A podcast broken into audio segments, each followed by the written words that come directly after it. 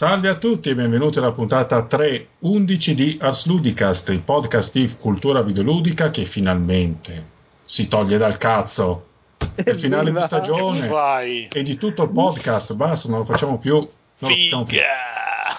Figa. Figa! Per parlare di questo eh, abbiamo a imitare maldestramente accenti settentrionali Simone Tagliaferri Opona, Ciao a tutti. ciao, che è in forma sbagliante, garantito. Eh, E Matteo Anelli, l'Anelli, Ciao, sono un po' appannato. e anche lui scherza niente. Eh, beh, Cazzo niente. eh, appunto, beh, siamo nel finale di stagione estivo, eh, fa caldo, non ci abbiamo voglia, cioè non ne abbiamo mai, ma ne abbiamo meno del solito. E quindi facciamo la puntata in cui si tirano le somme, no? Questa puntata relativamente breve, in cui tiriamo le somme su com'è andata. Come è andata quest'anno? Eh, inizio io, poi questi due aitanti giovani mi, mi supporteranno. A schifio è andata. Articola di più la tua idea, dai. No, beh, allora, so- avevamo già avvisato alla fine della stagione scorsa che ci sarebbero stati problemi dovuti al eh, forte e sempre maggiore assottigliamento del tempo libero dei partecipanti. Questo si è verificato e ha piagato lo svolgimento della stagione in, un- in una misura anche peggiore del previsto. Eh, distanze di due mesi da una puntata all'altra, poi non ci abbiamo voglia, questa è la verità. C'è da dire che eh, le puntate, per quanto rabberciate fossero, per quanto fossero fatte proprio in maniera sempre più approssimativa, bene o male sono state sempre più apprezzate. La puntata precedente, la scorsa, che abbiamo fatto con un hangout eh, completamente improvvisato al momento, senza preavviso, nonostante questo è stato un successo. Insomma, c'è questa cosa che non so bene come valutare, per cui più sembriamo cazzoni, più siamo attivamente, fattivamente teste di cazzo e più la gente ci ama. Eh, io, Siamo non so davvero, eh, io non so davvero come prendere questa cosa. Male. Eh, male. Comunque io avevo in mente che avremmo fatto una quindicina di puntate, no? Chiudiamo con l'undicesima. Mm. Insomma, che mi dite voi? A parte di andare a fanculo, che lo so già. Cioè, a par- è un segno della fine dei tempi, insomma. Cioè, Ah, quello, quello garantito. Io lo dico sempre, entro cinque anni. E, c'è Tutti gente che, gente che ci apprezza a noi nonostante lo scazzo totale. Cioè, veramente. Infatti, è proprio, proprio Sì, sì. Io mi sento un po' sporco. Io pure, Sporco. sì. Sì, Ma le un cose completamente controvoglia. Basta, ragazzi. Ma perché?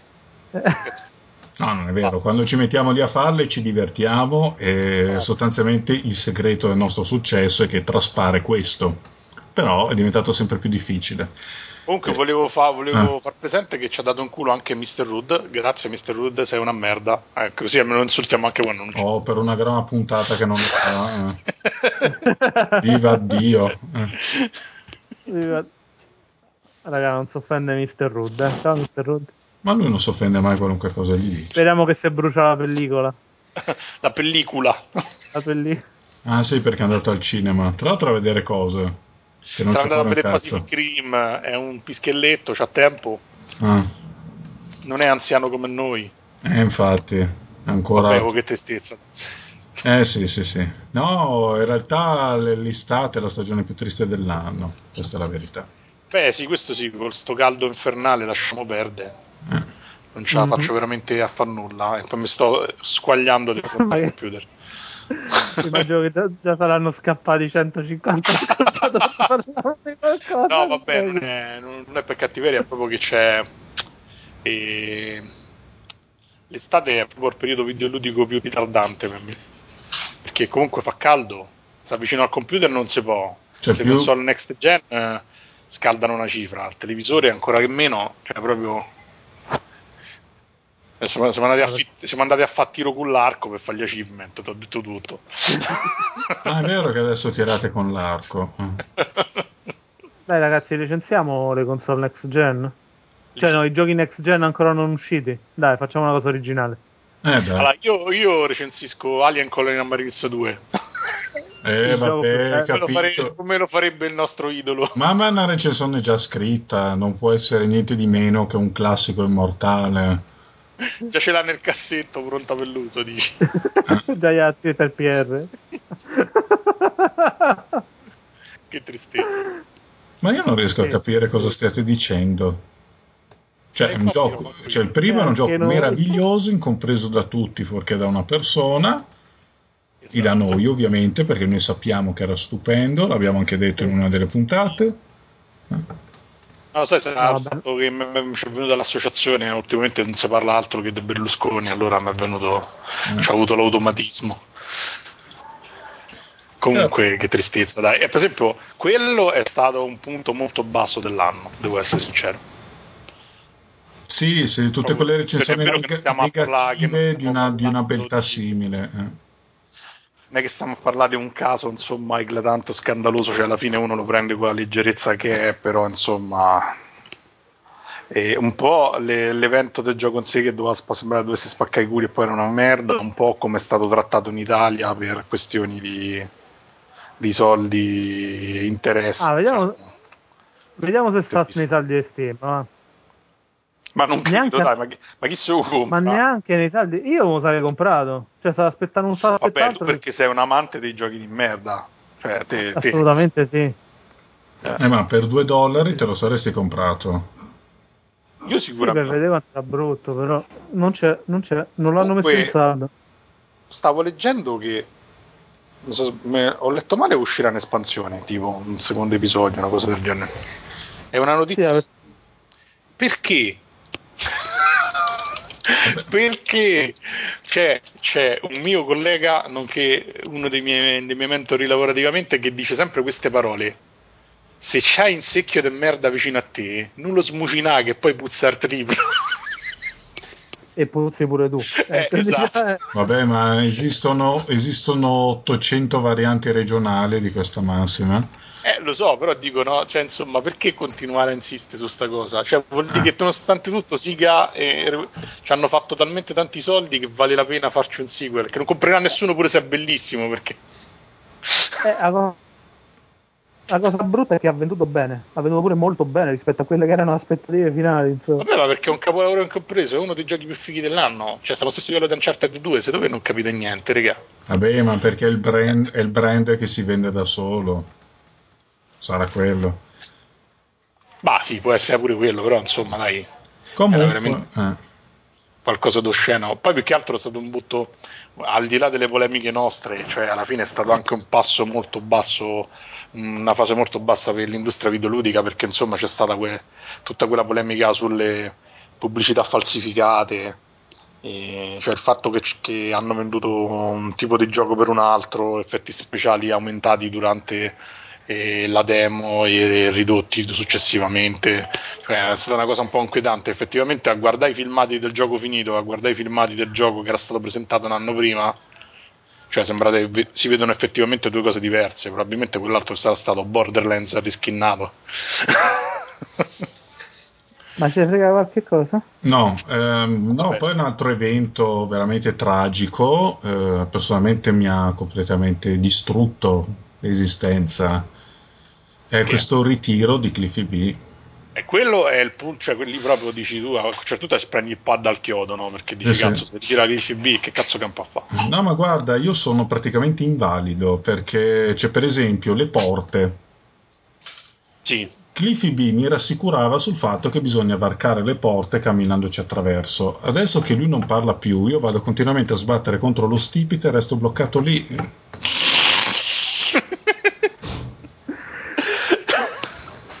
questo era per intendito Non, non- non- non altro- riesco a bere, prendo un bicchiere d'acqua. Non no- solo- Cliffy B mi solo- dice mettiti nel gargarozzo l'acqua, invece non riesco, me, me la rovesciano i pantaloni, non, non so più cosa fare della mia vita.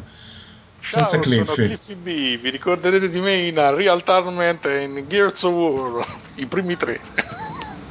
Adesso Comunque- faccio documentari sull'incontinenza senile. C'è già, c'è già- io avevo paura di non sentirmi accettato da lui perché ad esempio ho un collo, ho un collo articolato, muovo la testa. Invece lui odia le persone che hanno il collo, come si No, può vedere in Gears of War. eh. Insomma, io sono do una- completamente distrutto. ecco. Ti do una grande notizia, Vita. Se vuoi sentire il tuo mito, oltre Mm. su Tumblr, c'è anche su Wine, o Vin, o Vine, o Vine, o Vine, o Wine, come cazzo lo devi chiamare. Vabbè, c'è la D di Verona. No, no, c'è il suo account. No, ma dico come si chiama il sito? Wine. Ah, con la W. Vine. Si chiama Vine, Vino. Vine. Allora Vine. Madonna. Vine. Ehi, qua, qua la la lia galoppa. Per cui niente, tirando le somme, poi passiamo ad altro. Che cosa si può dire? Che appunto la stagione è stata difficile, di successo apprezzato ma difficile. La prossima, sempre che ci venga la voglia di farla, ehm, io credo di- che si possa dire fin d'ora che non lo sarà di meno, probabilmente lo sarà di più. Visto che è andata bene la cosa dell'hangout, probabilmente aumenteremo ulteriormente i livelli di scazzo, puntando sempre a fare le cose con l'hangout, quindi avendo i commenti degli utenti e basandoci interamente su quelli. Quindi tenetevi pronti. Che insomma, cioè, non vedo niente di meglio che fare qualche rubrichetta qua e là e per il resto sfottere i nostri fan a morte. Detto questo, insomma, la notizia di cui vogliamo parlare è che in quest'estate 2013 nel mondo videoludico non sta succedendo un cazzo. È vero, tanta noia e tanta tristezza. Insomma, come vi sentite? Sono tutti pronti per la next gen. Ah, E per il gioco di Pacific Rim, che sembra una delle merde più merde di questa generazione insieme a Alien Colonial Marines. Però mai dire mai, eh. Ah, il film, quello di Del Toro, Sì, quello con i robottoni, sì. quel film è bellissimo con i robottoni e i mostroni. Se ci mettevano pure, che ne so, le donne nude era perfetto. Sa Invece- frega pure il film. Vabbè, quello è chiaro. No, Però- comunque, ehm, sì, Oh, infatti e questo ha... Lasciate perdere Pacific Rim che è piaciuto a Kojima. Ah, allora è una Eh, merda. al- Cioè, ci ha messo proprio il bollino che è una merda. Dice quasi quasi è uguale a Metal Gear Solid. Ah, allora tutti a vederlo. Sì, sì, sì, mancano solo quelle due o tre parti giocate di un 5 minuti. eh. Sì, sì. Giusto per, per fare qualcosa di diverso. Facciamo interattivi questi videogiochi. che tristerrimo. Vabbè, dai, su, abbiamo insultato Kojima pure stavolta. Cioè, siamo proprio sempre persone senza dignità e senza religione. Ma era tanto che non insultavamo Kojima. È vero. Però è veramente c'è stato proprio un impatto devastante sul discorso de- dei giochi da quando hanno annunciato queste console. eh. In realtà mh, la stanca c'era già da st'inverno. Sì. Già, mh, diciamo, dopo, dopo il periodo invernale c'è stato proprio la moria delle vacche. Che è sempre molto bello perché uno così si può concentrare sui backlog. Però, tutto sommato, non è stato proprio un anno esaltante. Ci sono stati parecchi sequel fatti bene, ma pochissime cose nuove degne di nota. Ma um, forse una differenza rispetto alle altre volte è che di solito a fine generazione esce, Uh-huh. c'è il colpo di, fi- il, coda, colpo, sì. di, colpo di coda, esce un'infornata di robe fighe. Mhm. E forse questo non si è verificato tutto sommato sta- stavolta. Cioè, vabbè, c'è questo The Last of Us che è molto chiacchierato. Sì, appunto, qualche seguito carino, ma per il resto. È comunque un il colpo di coda non c'è stato. Ah. No, assolutamente no. Infatti è un po' triste anche questo perché uno si aspettava un finale corbotto invece niente. Vabbè, sarà un po' pure ancora gli effetti della crisi economica che continuano a miete vittime Eh. nel discorso cioè, sugli studi videoludici. Ma in realtà poi è la cosa strana perché uno dà la colpa alla next gen, eccetera. Ma non è che su mobile o su che ne so, le console eh, portatili vada meglio. Cioè, è proprio che in generale c'è un disinteressamento totale. Sembrerebbe quasi che non ci sia più manco interesse da parte degli acquirenti. Che forse un po' è vero, eh. Vabbè, si sono anche ben rotti i coglioni. Cioè, Beh, capisco tutto, fare- ma è sempre la stessa sbobba. Adesso c'è grande attesa per GTA 5, che sembra una gran roba, ma Che è sempre il quinto capitolo di una serie. Comunque, Sì, sono- Infatti. andrebbe sottolineato che stiamo sempre a eccitarci per quinti capitoli, sesti capitoli, ennesimi capitoli. Cioè... Ma, mm, io non mi eccito di norma, se- seriamente. Tantomeno per GTA, che è una serie che tutto sommato non apprezzo. Però, insomma, è un altro dei segni della fine. Mm, Io do per scontato che appunto si morirà tutti, ma proprio non- che non si arriva neanche al 2020, parlo della specie umana. no, sei proprio apocalittico. Ma guardate che poi è uscita una statistica interessante rivelata da Electronic Arts. Ha detto che a inizio generazione c'erano 125 studi attivi nel campo dei AAA. Quindi comunque sia erano 125 gli studi che lavoravano a giochi a produzioni elevate, diciamo oltre un certo tot di milioni di dollari. A fine generazione gli studi rimasti attivi sui AAA sono diventati la bellezza di 25. Mm. Ossia, si è ridotta un, a un quinto rispetto a quella che era la forza iniziale. Sì. È vero che dice che magari sono aumentate le dimensioni, però è altrettanto vero che aumentando le dimensioni si sono ridotti i progetti, perché comunque sia fanno sempre... E, e i progetti rimasti sono quelli che ci hanno avuto successo e su cui si miranda sul sicuro, quindi abbiamo i soliti brand del cacchio di Assassin's Creed, Battlefield eh, 4, Battlefield 4, Call of Duty che si perpetueranno anche nella prossima generazione. Mm. Alle 3 che è stato a inizio giugno si è visto qualche cosa di nuovo, ma quello che si è visto di nuovo spara tutto. C'è Destiny di Bungie, mm-hmm. che mhm. poi avrà comunque sia una forte componente cooperativa. Vabbè, eh, Borderlands fatto da quell'ideale. È dai. Borderlands fantascientifico. E poi c'è stato Titanfall, che è la stessa cosa più o meno, che è quello che è realizzato da Respawn Games, che sarebbero quelli Zampella e quell'altro. West e Zampella. West e Zampella, mi sembra che però o West o Zampella non c'è più nello studio, non, non mi ricordo con precisione eh, che poi è uno sparatutto sempre fantascientifico, sempre con i robottoni. Eh, poi in realtà di roba veramente nuova per Next Gen che si è visto, Forza Motorsport vogliamo definire nuovo. Eh, che ne so, Killzone lo vogliamo definire nuovo. Cioè, è abbastanza coraggioso. Eh, cioè, sembra una grossa rottura dei coglioni. è sempre la stessa roba, salvateci, fate qualche cosa di nuovo. Non se ne può più sarebbe veramente più. Sempre questi cazzi spara tutto con queste trame di merda che vai avanti. Eh, ma mm, adesso tirando un po' le somme è un po' quello che si preconizzava già un paio d'anni fa. Cioè il, il, mercato, il mercato dei AAA siamo tutti all'alici non c'è niente da fare. Stasera, stasera proprio è terribile è il caldo che ci stronca Ehm, dicevo, il mercato di AAA eh, sarà sem- eh, si appiattisce, eh, sempre più non solo ridotto, ma eh, sempre più adagiato, sempre meno disposto a usare. E per il resto c'è, mm, c'è tutto un fiorire di produzione a costo relativamente basso e quello che c'è in mezzo più o meno annichilito, se non vado errato è un po' quello che si prevedeva, quello che si può sperare in un certo fermento ehm, appunto delle, nell'ambiente delle produzioni a budget inferiore. Ma vogliamo dire sì, che dipende pure molto da come si sono configurati i videogiocatori.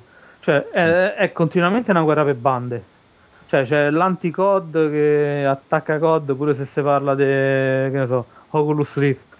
C'è l'anti hanno annunciato le console next gen, i commenti sui siti, lo sapete, scritto su multiplayer.it e basta metti una notizia in cui dici una qualsiasi cosa, non serve neanche che sia una notizia specifica delle console di nuova generazione, parte subito la guerra Xbox One contro PlayStation 4, basata su num- sui numeri rilasciati che poi non significano niente, però la gente pare che si diverta a commentare in base alla merda che c'è nel cervello, quindi eh, siamo tutti contenti così. E dei giochi non si parla mai. Uh, notavo che tipo ecco avete citato The Last of Us. Io, no. sinceramente, io sinceramente sentendo tutti i commenti non, non, lo commento di mio perché non lo commento perché non ci ho giocato. Quindi ho visto solo i filmati e non mi permetto di commentare il gioco in sé. Però sentendo tutte le persone che lo hanno descritto non c'è sta una che mi ha descritto il gameplay. Cioè non c'è una che mi abbia descritto come funziona questo gioco che si fa? Forse solo Alessandro. Ah, Alessandro Preda, eh, sì. Alessandro Monopoli. Sì, la... No, pure Alessandro, vabbè, Alessandro Monopoli in privato ne abbiamo parlato del sì, gameplay. Sì, sì, Però non, cioè, tutte le altre persone, ah, è figo perché c'è sta la ragazzina, ah, è figo perché ci stanno quelli. No, ah, c'è, la, c'è, la, recensione di Apreda sul suo blog, che vabbè, sanno tutti qual è. Eh, an- da lui un po' ho capito che gioco è, devo dire la verità. Da lui un po' ho capito. sì, sì. Boh, sarà che a me proprio non mi attizza il tema, sai, sta storia dei zombie. Vabbè, e quello è l'ultimo fan, ah, no, no. ultimamente l'hanno proprio stiracchiata all'infinito, quindi boh. Uh, uh, proprio questa cosa dei zombie, ti faccio dire. Uh, metto una notizia. Una ragazza interviene dicendo a me, bestia, insomma, chiama gli infetti del gioco zombie. Mm-hmm.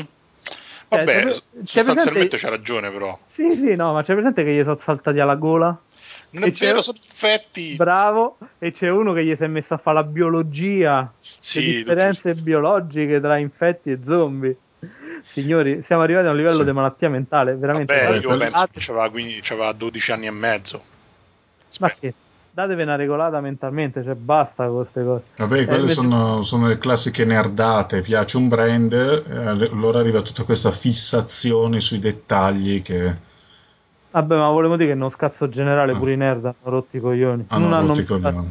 E il, il, mondo fa sempre più schifo, pure Insomma. se ci stanno... Quindi basta. Insomma, tutti hanno rotto i coglioni, direi. Oh, oh. è Pers- proprio... Eh nichilismo totale stasera. Sì, sì, sì, dai, Basta, moriamo tutti. E insomma, questo è quanto per la notizia. Non succede un cazzo. Vaffanculo. Assolutamente sì. E infatti, mm. la Sony, visto che non succedeva un cazzo, ha pensato bene di iniziare finalmente con tipo un anno di ritardo il test per il rilancio di Final Fantasy XIV.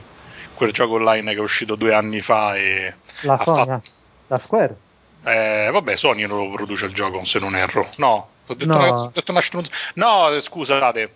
In realtà sì, lo promuove Sony perché c'è la versione PS3. E io lo so venuto a sapere così, però siccome se Sony è un po' associata agli MMO di merda che devono fare un rilancio per iniziare a vendere e diventa fighi, allora un po' ho fatto l'associazione. No, però sì, appunto, mi hanno invitato adesso che è stato lanciato sulla PS3, l'ho provato e devo dire che invece è veramente molto figo. Vabbè, tanto interessa solo a te ste giapponesate dove devi farma oro. No, ma hanno fatto una cosa abbastanza moderata, cioè insomma pure l'epoca dei giochi farmoni. Ah, non devi farma oro. Beh, diciamo che ormai anche quello stile di gioco è ampiamente tramontato dopo che World of Warcraft l'ha stiracchiato all'infinito. Cioè, i, i suoi adepti hanno rifiutato anche Diablo, Diablo 3, quindi insomma... Vabbè, Diablo 3 che siamo arrivati a un punto in cui un punto di non ritorno nel vero senso della parola. Però devo dire è stato carino sarà pure perché è il primo gioco per console eh, che lo giochi dici primo gioco vero MMO perché per esempio DC Universe era sicuramente più leggero più gioco d'azione. E devo dire sono rimasto piacevolmente sorpreso da quello che hanno fatto. Specie perché dall'altro lato ti trovi trovi roba tipo il gioco nuovo da Marvel che non si può vedere il mitico Ultimate Alliance che hanno fatto per PC dove puoi giocare con quattro personaggi oppure devi spendere un milione di euro in acquisti in game che è fighissimo, mm. è sempre bellissimo sì ma adesso al di là del nichilismo e delle polemiche eh, mm. visto per, per, tanto per non essere pari a chi critichiamo ehm, sì. in breve cos'ha di bello questo Final Fantasy XIV? ma devo dire la verità l'ambientazione c'ha ah una, cioè, mi è piaciuto molto. Vabbè, ho provato la beta che ha comunque un numero di zone limitato. E la cosa molto carina è che c'ha un'ambientazione veramente immersiva. Cioè, i giochi che sono usciti ultimamente hanno peccato, secondo me, dal punto di vista, sai, delle scenografie. Sì. O comunque, sai, per farti sentire che stai a esplorare un mondo esotico. Invece loro hanno preso, diciamo, i setting migliori di tutti i vari giochi di Final Fantasy, l'hanno integrati abbastanza bene tra di loro, mm. in questo che si chiama Eurzea, e ci hanno creato sopra un gameplay molto leggero, eh, non è che è un gioco di ruolo complicatissimo, però oh, c'è questa, questo feeling da single player, tu te ne vai in giro, c'è una storia, ci stanno dei personaggi ricorrenti, delle scelte che fa durante la, il gioco, cioè insomma hanno fatto, si sono ispirati molto anche a Knights of the Old Republic secondo me. E il vantaggio rispetto a Knights of the Old Republic è che è proprio fatto, ti viene proprio voglia di giocarlo insieme a altre persone, proprio perché l'esplorazione è divertente le quest, i mostri sono abbastanza impegnativi fin da subito, quindi ti diverti. Non l'ho giocato tanto perché non mi voglio togliere il gusto, perché penso lo prenderò mo che esce e dovrebbe uscire dopo l'estate, mi pare una versione definitiva a ottobre. E, e quindi non, non, non, l'ho voluto spremere all'infinito. Insomma, ho giocato un paio di classi per una decina di livelli fino a che insomma finiscono i relativi tutorial. E devo dire, sono rimasto piacevolmente sorpreso. Anche perché io ero un vecchio fan del, di Final Fantasy XI e in qualche modo un po' lo ricorda, però lo ricorda migliorato finalmente, mentre quell'altro era una cozzaglia inutile, questo insomma è venuto fuori un bel titolino insomma. Mm, ho una domanda. Dimmi. Si può fare il chocobo all'arancia e mangiarlo? Si può cucinare, però non credo che si possa fare il chocobo all'arancia. In compenso ci sono eh, i Mac che c'erano in Final Fantasy VI come, come monte anche. Ah, bello. Sì, sì, poi ci stanno i veicoli, insomma, divertente, è proprio fatto carino.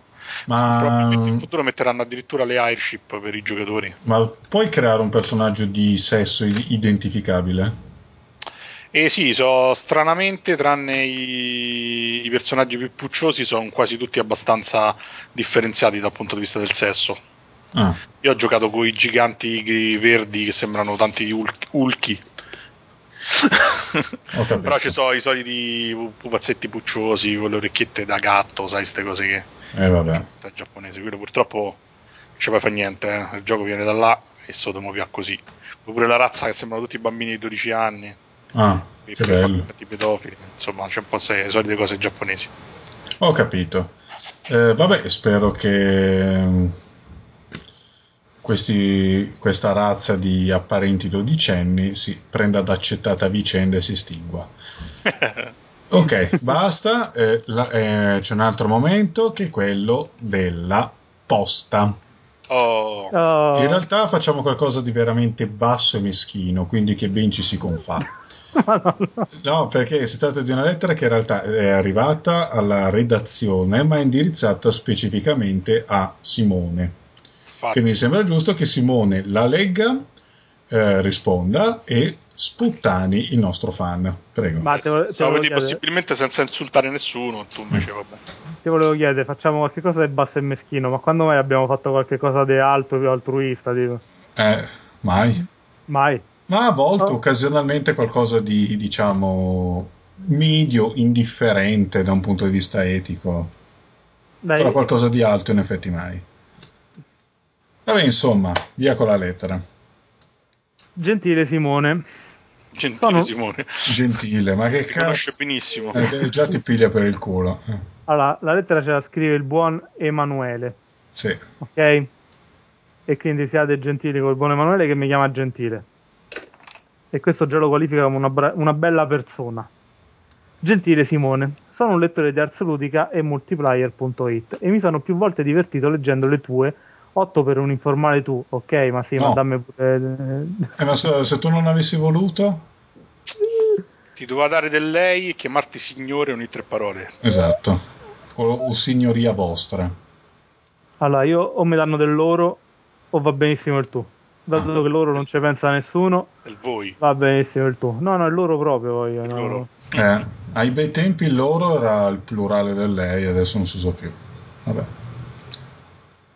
Allora, Saga- eh, le tue opto per un informale tu, ok? Sagaci introduzione alle recensioni e gli articoli di questo blog. Per questo ho pensato di scrivere a te a seguito di una riflessione che ho fatto ieri giocando a Skyrim. Bello che Skyrim susciti riflessioni. A me no? la cacca suscita riflessioni, però se vogliamo c'è anche un Anelli- sillogismo. Anelli è un, è un mio lettore, trattatelo bene. C'ha ragione, scusa. È sicuramente una persona eh, di rango superiore rispetto a voi. Sicuramente. Vabbè, hai capito, pure i parameci. non so, magari è un tema che hai già avuto modo di affrontare, ma in caso contrario questa email potrebbe essere uno spunto per futuri post. Premetto col difetto di tendere al completismo e spesso mi viene voglia di ottenere tutti i famigerati obiettivi trofei di un gioco. In Skyrim però questo desiderio porta a degli effetti piuttosto sgradevoli.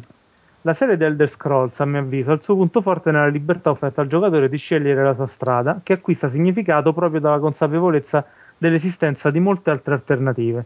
Introdurre obiettivi che obbligano a compiere determinate scelte, come entrare in una o l'altra gilda, mina proprio questa libertà, snaturando l'esperienza. Ovvio, solo per chi si fa corrompere dai trofei. L'aggravante poi è che taluni obiettivi richiedono al giocatore di compiere scelte moralmente discutibili. Basti pensare a cosa bisogna fare per ottenere tutti i manufatti da Edrici. Va bene dare al giocatore la libertà di scegliere il lato scuro, ma addirittura ricompensarlo per questo mi sembra eccessivo. Soprattutto considerando che in barba di 18 anni iscritti sulla confezione, giochi come questo finiscono inevitabilmente nei PC e nelle console di bambini e adolescenti. Tutto sommato basterebbe un po' di attenzione nell'ideazione degli obiettivi. Se il mio gioco fa perno sulla libertà, anche il modo in cui ottengo i relativi trofei dovrebbe essere libero. Anziché mettere i vari completa la storia della gilda X o Y, basterebbe mettere completa la storia di una gilda scelta e magari evitare trofei legati all'esecuzione di crimini e reati, tipo borseggia per perso- X persone o simili. Cosa ne pensi? Personalmente ho apprezzato molto di più, oltre ad averlo trovato più stimolante e impegnativo, l'obiettivo pacifista di Deus Ex Human Revolution, che richiede di completare il gioco senza che nessuno muoia per mano propria. Tutto qua, buona giornata, Emanuele, immanuel.mca eh, però ho scritto in bocca al lupo per Madre Oscura. Grazie. Allora, eh, ti rispondo. Ti rispondo che a me gli obiettivi stanno proprio sulle palle, sinceramente.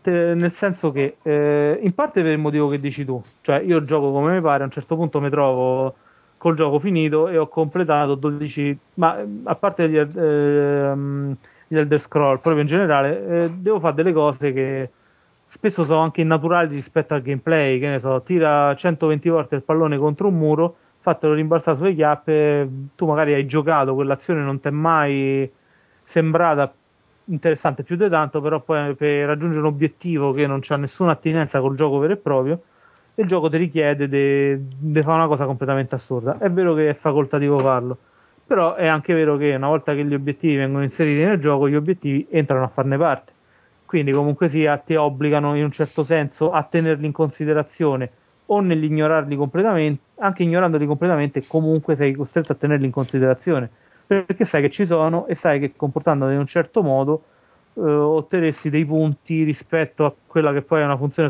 solo, sociale che hanno assunto gli obiettivi.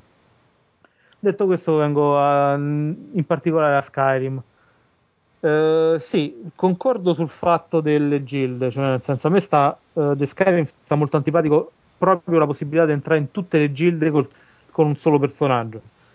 Cioè, uh, in, per esempio nel primo nel primo Elder Scroll free, free Roaming che era Daggerfall, questa cosa non era possibile. Cioè, se tu entravi nella gilda dei guerrieri è perché eri un guerriero.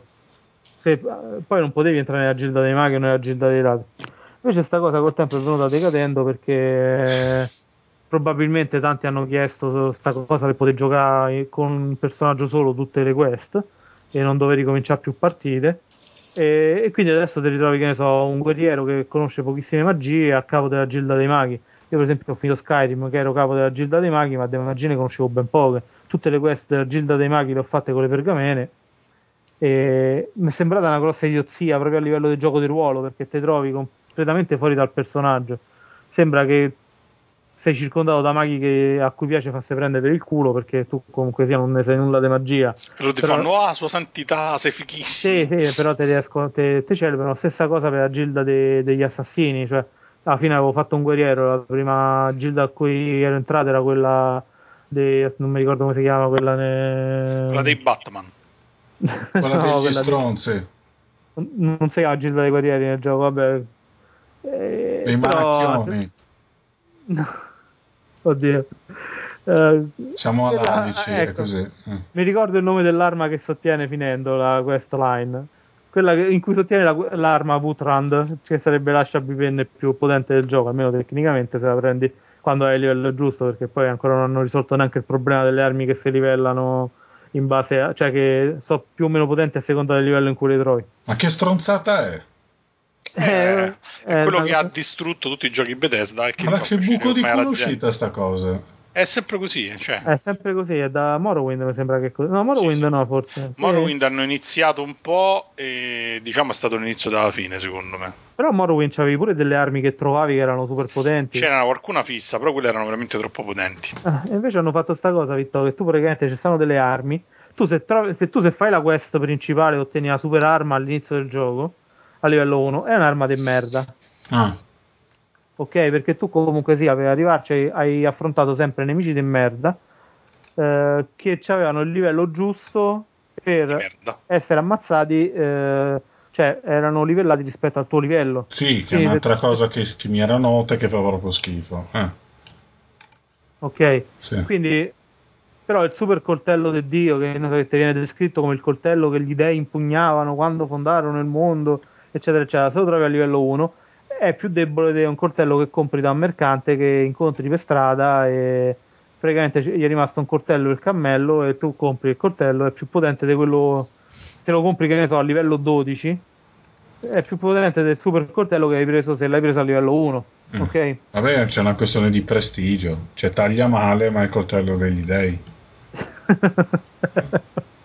sì, una... infatti può essere. Comunque... è tipo le cose che ti posso dire. Le porcellane di Capodimonte di Tronchetti Provera. Oh.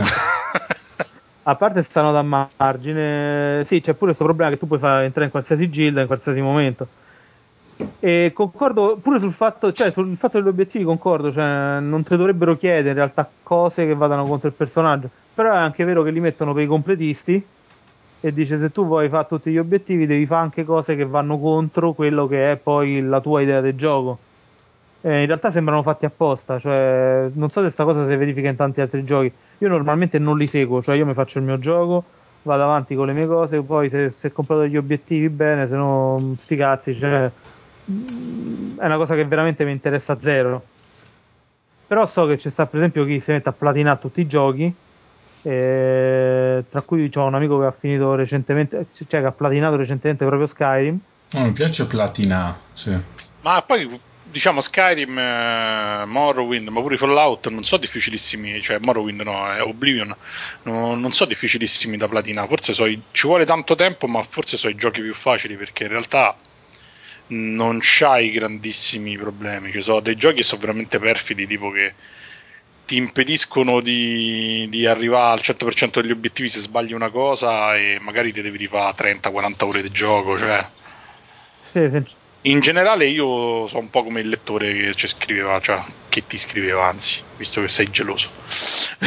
No, mi, spie- mi, piace molto che... platina che, sì, che poi è bello perché ah. allora, prima io dicevo millare, però poi dopo, da quando hanno messo gli obiettivi sulla PS3 in Italia ha preso senso platinare perché... Mm. Guarda, il nuovo Farma Oro. Farma Oro. No, però in generale, capito, dopo un po', dipende dal tipo di gioco, ci stanno giochi tipo Darksider, per esempio, dove arrivare al 100% è abbastanza semplice perché diciamo il 90% degli obiettivi fanno parte del gioco, quel 10% che rimane sono attività anche abbastanza divertenti che se le fai non ti portano via tempo e anzi forse alla fine per esempio trovare l'armatura, tutti i pezzi dell'armatura segreta, no, sai, tutte queste cose qua. Alla fine sono cose che in un gioco stile Metroid sono facili.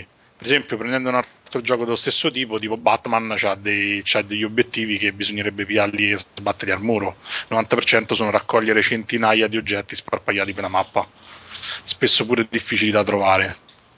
Da un lato poi te li agevolano perché quando diventi vecchio cioè quando diventi vecchio quando, quando, inizi, quando arrivi veramente alla fine del gioco, ti segnalano dove sono, li devi andare solo a raccogliere sostanzialmente, che è ancora più triste perché a questo punto non c'è neanche la sfida, capito? È solo una questione di tempo perso.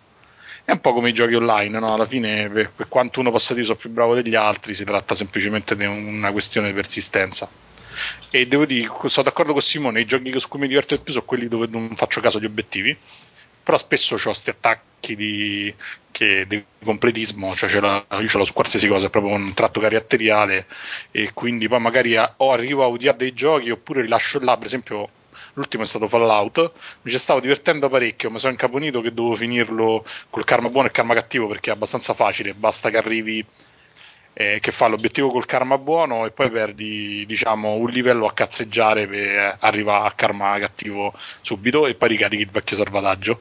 Però sta cosa che sembra stupida ma ti porta via 2-3 ore in più in fasi salienti del gioco ma completamente fatto disamorare del gioco. Quindi secondo me boh, tutto sommato. Sono contento per quello che stanno facendo sulle nuove generazioni, almeno Sony, che per esempio ha fatto una cosa che io chiedo, mi pare qualche volta ne ho pure parlato negli articoli scritti per Arzo Ludica, insieme al download progressivo o comunque al caricamento progressivo, il fatto di, di suddividere per esempio gli obiettivi da multiplayer e single player. Perché secondo me il più grande fallimento di questa generazione, visto che se ne parlava tanto, è stato quello del multiplayer ad accesso limitato. E sta cosa la sto vedendo anche adesso che sto iniziando a utilizzare più la PS3. Sulla PlayStation 3 i giochi vecchi sembra che durano, durino di più. In, mediamente quasi tutti i giochi hanno meno utenti, tranne Battlefield 3 per motivi che non conosco, che ha un numero uh-huh. di utenti paragonabile a PC, è uno dei giochi più popolari del PC. E, vabbè, però sostanzialmente ti capita sta cosa che, che mm, oddio, non so come spiegarla a parole però cioè, differenziano multiplayer dal single player. Quindi se il gioco poi non lo gioca più nessuno come è successo tante volte a me per i titoli 360 non è che hai perso tra virgolette del prestigio nei confronti a uno che l'ha comprato al day one ha perso 10 giorni per fare 10 obiettivi del cazzo in multiplayer e poi non ha più giocato in vita sua perché per esempio un gioco mi viene in mente così The Darkness. C'era un multiplayer passabile ma non esaltante aveva pochi obiettivi alla fine la gente l'ha giocato lo stretto necessario o Overlord per esempio un altro gioco simile.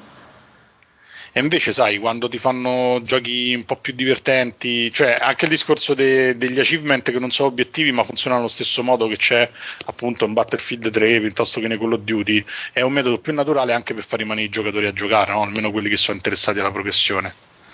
Sta cosa un po' i giochi normali te la fanno perdere e sulle nuove console il multiplayer sarà staccato dal single player per queste cose. Devo dire, lo sto vedendo con Killzone 3. Il fatto che di fatto Killzone 3 sono due giochi distinti sotto tutti i punti di vista, devo dire che è stata una vera genialata. Mm.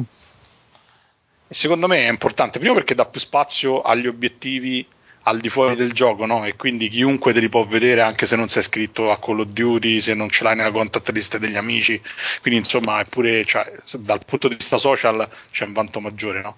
E dall'altro c'è il discorso che comunque eh, diciamo secondo me è un sistema più equo perché magari chi è appassionato o che gioca prevalentemente da solo non si sente penalizzato nei confronti di quelli che giocano online. Certo poi dei esauriti che si fanno i tour de force per, per arrivare a mille punti o al platino il prima possibile ce ne sono tanti. Che ce vuoi fa? Cioè, alla fine ci saranno sempre. Tra parentesi c'era un ragazzo che per i primi tre anni della 360 era quello che aveva il primato che aveva finito praticamente tutti i giochi che uscivano poi è tipo sparito dalla circolazione, chissà mm, che fine ha fatto. Sarà morto di fame. Venendo alla questione etica legata eh. agli obiettivi, eh, sai, pensandoci bene, effettivamente tu dici, ok, gli obiettivi li metti nel gioco, è una, eh, è una caratteristica del gioco, però tu per raggiungere gli obiettivi mi chiedi di fare delle cose che potrebbero andare contro quella che è la mia etica. Esatto.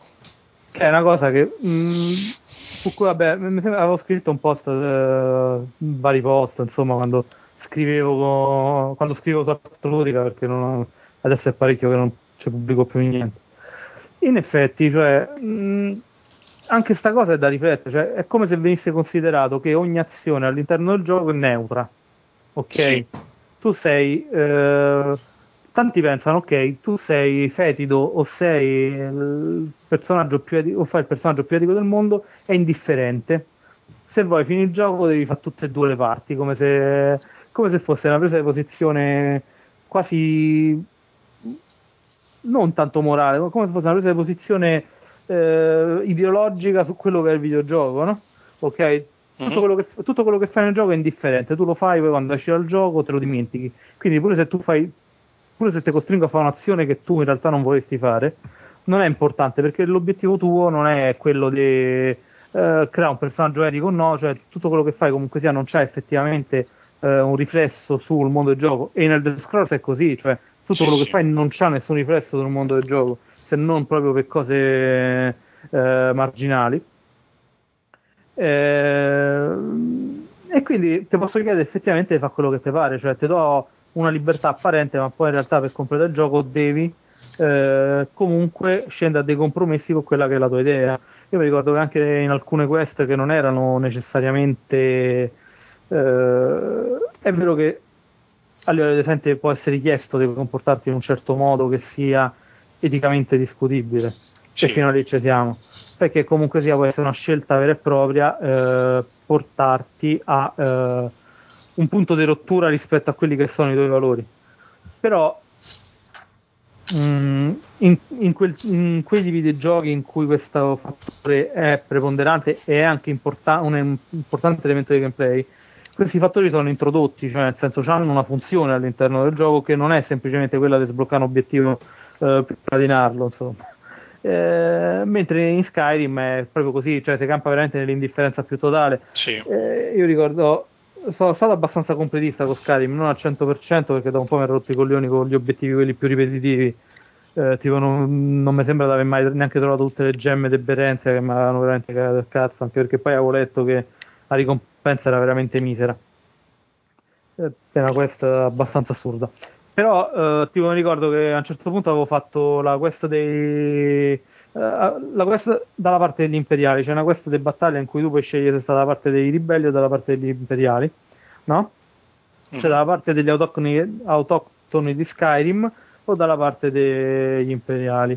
E tu nel gioco scegli da che parte stare e fai de- alcune battaglie insieme alla fazione che hai scelto fino a che alla fine non, non arrivi a riaffermare l'ordine che hai scelto, cioè o praticamente liberi Skyrim dagli, dagli imperiali oppure rendi più forte l'impero all'interno di Skyrim. Ecco, io avevo scelto di stare da parte degli imperiali. Brava merda. Giustissimo. Però, però, poi era bellissimo perché tutte, dopo che hai fatto questa cosa, tutte le guardie che ti incontrano dicono evviva, evviva, evviva, evviva il, quello che sta dalla parte dell'impero e l'eroe dell'impero. Il problema è che poi facendo la quest della gilda del, della confraternita oscura, il gioco ti costringe a ammazzare l'imperatore, scusate lo spoiler, che era bellissimo perché dicevo... E lì Ma è possibile? Aspetta, e lì mi sono posto il problema, no, ci sarà un'alternativa, cioè potrò fare qualche cosa d'alternativo. Invece no. E invece no. Quindi, comunque sia, a chi ha pensato quella sequenza di questo, o a chi ti dà la possibilità di fare una e l'altra cose, non gli è fregato assolutamente niente di dare peso alla scelta che hai fatto. Tant'è che dopo che ho ammazzato l'imperatore e mi sono fatto pure scoprire alcune guardie, comunque sia nell'impero ero sempre l'eroe difensore dell'impero. Vabbè, però sotto certo eh, perché l'imperatore era una mezza sega. Eh. È, pusa- è scusabile questa cosa, cioè dal punto di vista del gioco sandbox, alla fin fine è un genere, no? Cioè, quindi è logico che ci abbia delle cioè non te lo aspetteresti in un'avventura, un gioco d'avventura, ma in un gioco come Skyrim, cioè tutto sommato ci sta pure il fatto che ci siano delle scollature tra la trama. Forse mi dirai che magari la trama diventa superflua. Eh sì, a quel punto diventa. Cioè, tu a un certo punto puoi pure inib... Questa è la cosa più facile del mondo. Se prendi una quest o se finisci la quest in un certo modo, te inibisco un'altra quest.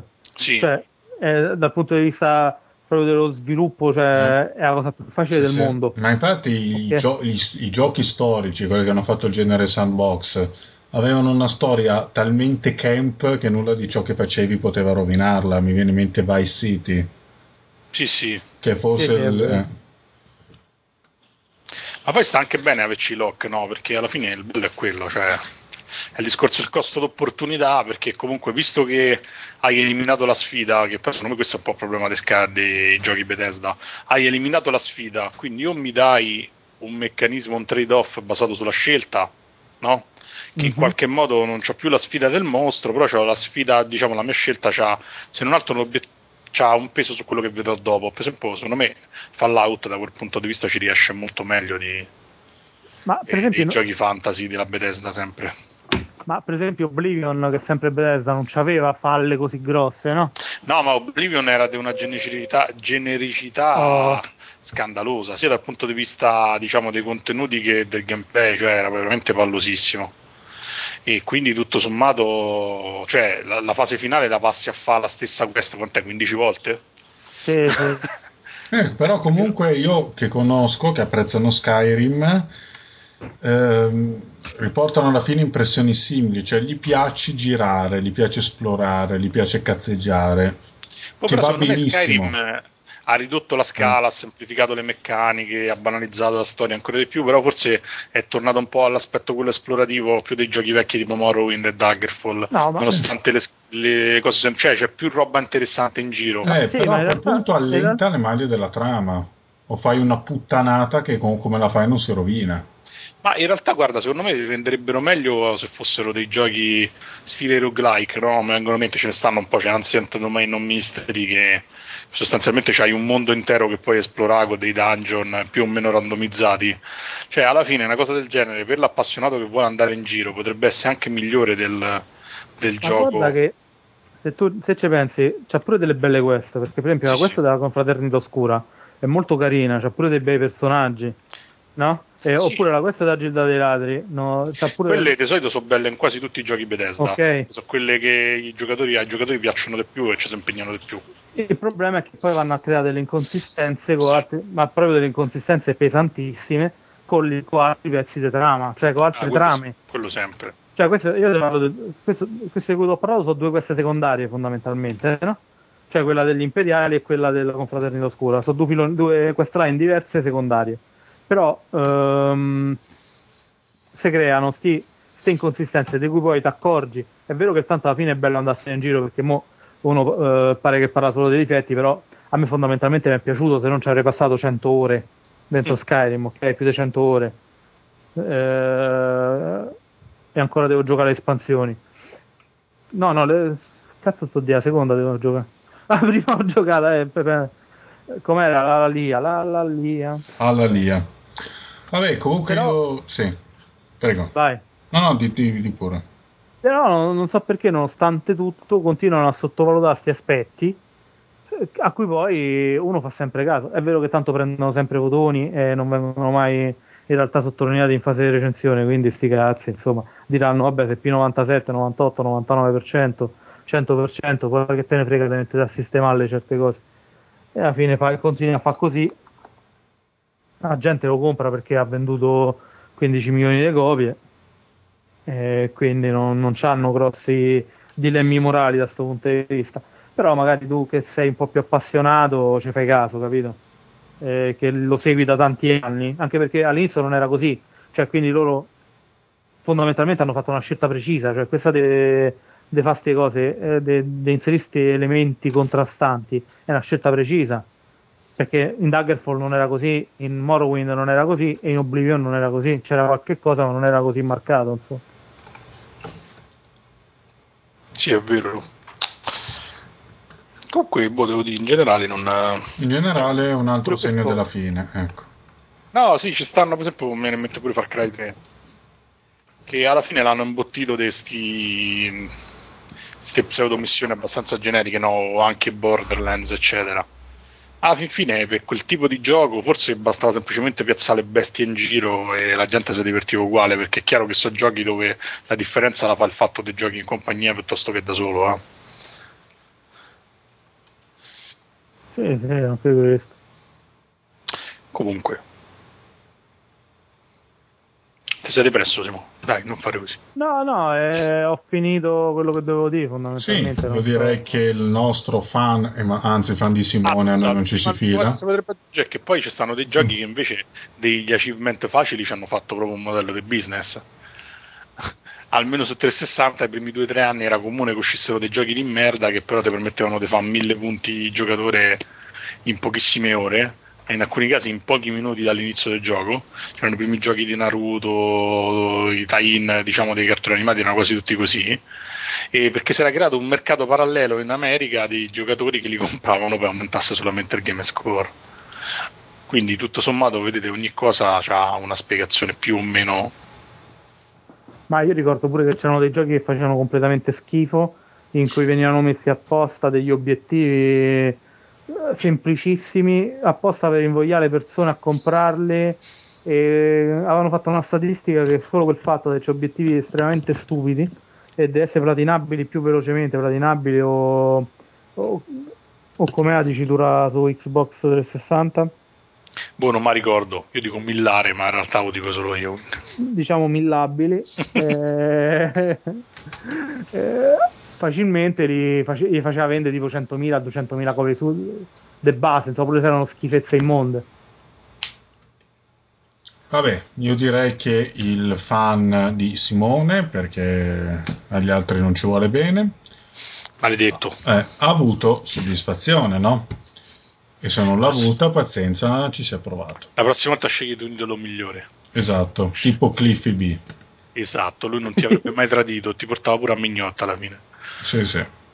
Guardate che Cliffy B dice cose sa- sagge su Vine, quindi andate lì. Non mi ricordo il nickname però. E allora mi, hai pro- allora mi hai venduto un'illusione. Vabbè. Di- Aspetta, lo trovi subito, Cliffy B Wine. Ah, Cliffy B Ah. com- compra il booster alla Lidl e poi si di fotografa facendo dicendo che sono il suo pene. ah, per eh, ridimensionare, ho capito. Eh sì. Se no rosichi troppo. Ok. Eh, beh, direi basta, direi di chiudere questa puntata prima dei saluti con Cioè, un aneddoto. l'ult- Cosa? L'ultima foto messa da Oh, ma, oh, ma mi, ma mi interrompete sempre. eh. Oh, stava a parlare dell'idolo, sì. No, ti sto parlando del tuo idolo. Guarda, Eh. ha messo una foto di lui sul cesso Eh? in cui legge una recensione di The Last of Us. Te la devo passare. Fantastico, perché adesso polemizza perché lui è quello che si è ritirato, no? l'artista che Ah. ormai ha raggiunto il... Ah, ma è così la storia. Allora te la sto facendo, non lo voglio vedere neanche col binocolo. Vai, clic- la prima immagine del. del C'è foto. Real Cliffy B. Comunque io io bene a Cliffy B, Io pure. molto bene. E mi dispiace tantissimo che l'anno in cui si è ritirato è uscito un eh, Gears of War nuovo e tutti lo hanno già dimenticato. Vabbè, non credo di poterla vedere perché non ho un account Twitter, pazienza. E non me lo voglio Ah, fare. Inizia a diventare social, se no Cliffy B poi dopo lo scordi, eh. Eh, no, mi, mi interessava soprattutto perché non sono più sicuro, senza la sua parola, di come ci si siede sul cesso. È sempre peggio. Vabbè, comunque direi basta. Prima dei saluti, l'aneddoto del Monopoli. Yeah. Vai. E riprendiamo una tematica che mh, è già ricorsa, perché io ri- credo che comunque, mentre chiudiamo una stagione in tempi così incerti, dopo che abbiamo parlato di Apocalissi, sia giusto rassicurare gli ascoltatori e quindi prendiamo un tema che era già stato preso tante volte, che è il vomito. Oh, Ah, Un altro aneddoto di vomito, dai. Questo aneddoto si intitola, ha per protagonista un amico del Monopoli, non lui stesso, si intitola Memoria perduta ed una gradita sorpresa.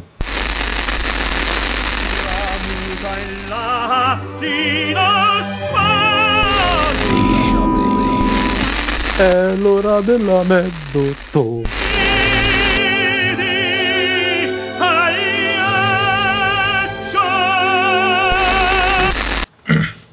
Iniziamo. Il mio amico Ivan ama la birra. Ne compra in quantità molto grande da un grossista, in modo da non essere mai senza. In casa sua vi sono sempre svariate decine di litri di birra di ogni genere, corredati con i giusti bicchieri per gustarla. Anche Ivan però ha dei limiti. Questi limiti sono stati mostrati qualche sera fa. Vediamo. Lui ricorda di essere stato in un locale. Poi il buio più totale fino al mattino.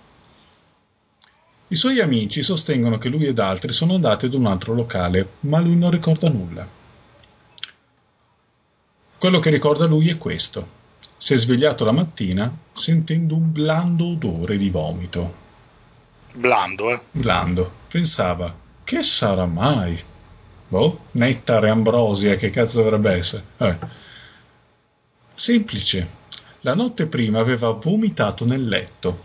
Subito dopo la rigurgitazione ci si era tuffato in mezzo e si era addormentato. Ah, che Oh. Oddio, che schifo. Oddio. Lo fanno però. eh. Questa ovviamente è la gradita sorpresa del titolo. Ah beh, Ah, oddio, che schifo. Guardandosi allo specchio notò tanti bei resti nei suoi capelli e nella barba. Così decise di detergersi nella sua completezza. Qua, eh, Qui proprio c'è la, Sì, sì. la, la vena aulica finale. sì, sì, sì, proprio il Petrarca si è staccato il pene a morsi. Giacché non era in una forma smagliante, decise di mettersi sul divano a riposare.